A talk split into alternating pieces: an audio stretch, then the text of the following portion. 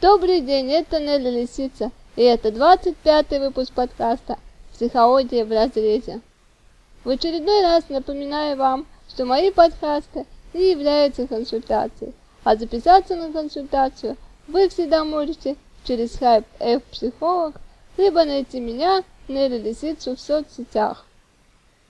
Я и подкаст «Психология в разрезе» были в отпуске, вот я опять вернулась и отвечаю на ваши вопросы. А вопросов накопилось за это время очень-очень много, хотя перерыв был всего полутора месяцев. И сегодня я буду отвечать не по какой-то конкретной теме, а весь выпуск посвящу разным вашим вопросам, так что слушайте до конца. Возможно, именно ваш вопрос я зачитаю, так сказать, в эфире. Следующий вопрос от Юли. А, здравствуйте, мне в июне исполнилось 40 лет, и у меня появилась немного необычная проблема. Даже не знаю, можно ли ее назвать проблемой, потому что особых неудобств она не доставляет, а скорее настораживает и вызывает любопытство. Просыпаюсь утром, мне начинают вспоминаться эпизоды из детства, причем из очень раннего детства, год или два, а иногда и меньше. Я отчетливо вижу дом, улицу в деревне, на которой жила, пруд, в котором купалась моя старшая сестра, а мы с мамой сидели на берегу. Когда мы уехали из деревни, то мне было два года, про пруд мне никто не рассказывал. Мама и сестра погибли, и воспитывала меня тетка. Недавно я съездила в ту деревню и нашла то самое место. Оно совершенно не изменилось. Это не одно воспоминание из многих.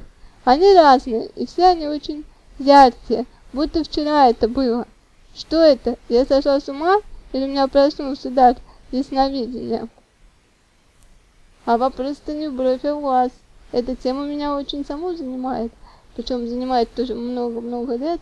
А, тоже у меня есть э, очень ранние воспоминания из моего детства, там вплоть до того, что помню свое рождение. Но мы сейчас говорим о Юле, и я отвечаю на ее вопрос. Наверное, я Юлю успокою и немного разочарую. Нет, Юля не сошла с ума, но и даже ясновидение у нее тоже не появилось. Скорее всего, это действительно воспоминание Юли, и какой-то определенный толчок в ее жизни поспособствовал этому, что она стала вспоминать свое детство. Все мы помним свое детство, помним какие-то из него моменты, кто-то помнит моменты чуть раньше, кто-то помнит о более позднем возрасте. Но у всех у нас есть детские воспоминания, которые мы сами время от времени туда погружаемся. Кто-то глубже, кто-то меньше. А, думаю, не стоит Юле пугаться этих воспоминаний, если они ее не тревожат и не беспокоят. Если есть, значит пусть будут.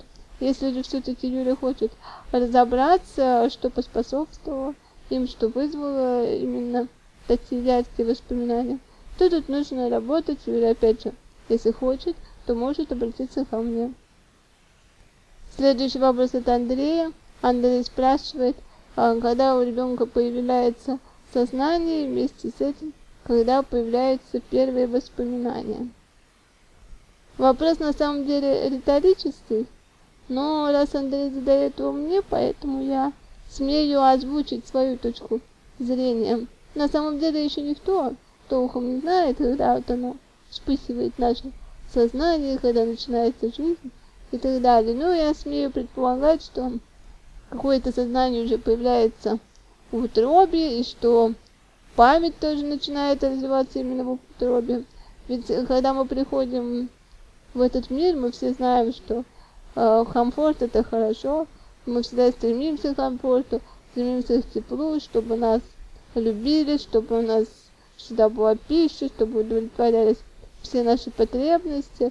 Я думаю, все это идет именно из памяти, а, когда ребенок находится в утробе, потому что когда плод еще маленький, а у него удовлетворяются все его потребности, вот еда, вот мама, вот э, тепло, забота, он внутри защищен от всего этого мира.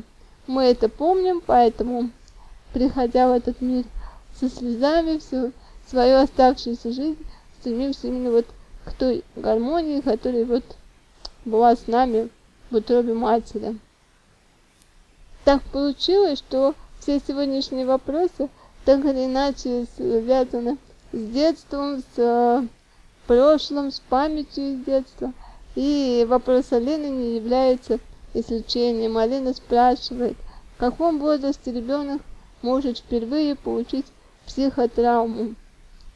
На самом деле ребенок получает психотравму, уже своего рода психотравму, при рождении, когда он рождается, когда он приходит в этот мир, ему холодно, неуютно, сыро, его забирают от матери, кстати, в кавычках спасибо э, Советскому Союзу, который э, детей при рождении от матери уносил и приносил только на кормлёжку, когда было тугое пеленание, это тоже, я считаю, ни к хорошему не привело, когда уже буквально с рождения ребенок оказывался в такой некомфортной среде, вдалеке от матери, от этого у него как бы и чувство заботы, тепла тоже уже не так развивались, как могли бы развиваться, если бы мать была с ним рядом после рождения сразу же.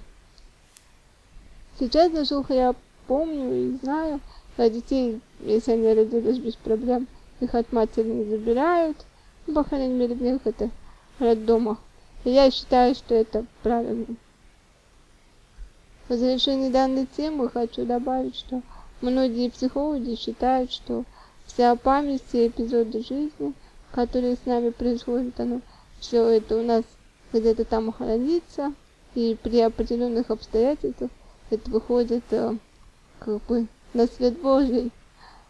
Как-то я прочитала книжку Оливера Сакса, а называется она «Человек, который принял свою жену за шляпу», а в ней рассказывает разных своих наблюдений за своими пациентами.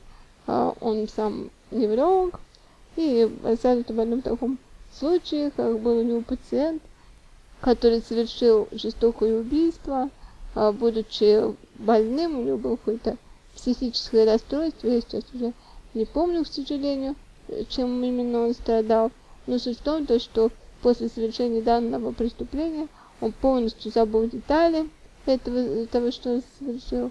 Его отправили в психиатрическую лечебницу. Никто никогда ему не рассказывал ни о том, что он убил кого-то, ни о том, что как происходило это убийство. В общем, он лечился, лечился. Со временем уже посчитали, что он не опасен для общества.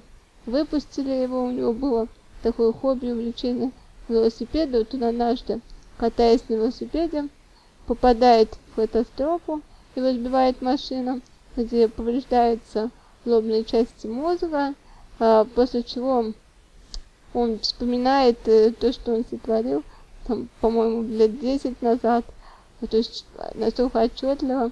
Более того, что он не просто это вспоминает, а это каждый раз переживает ему страшно, стыдно, больно за содеянное. То есть э, каждый раз осознает это заново.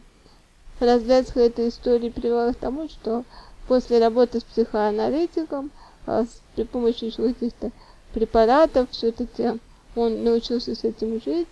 Не знаю, где он жил, то ли в лечебнице, то ли за ее пределами, но суть того, что я все это веду к тому, что а, мы, скорее всего, помним все, что с нами происходит, что наша память хранит все моменты нашей жизни, а наше сознание, защищая нас от ненужной в данный момент информации, все это прячет от нас, поэтому мы можем заниматься а, новыми делами каждый день.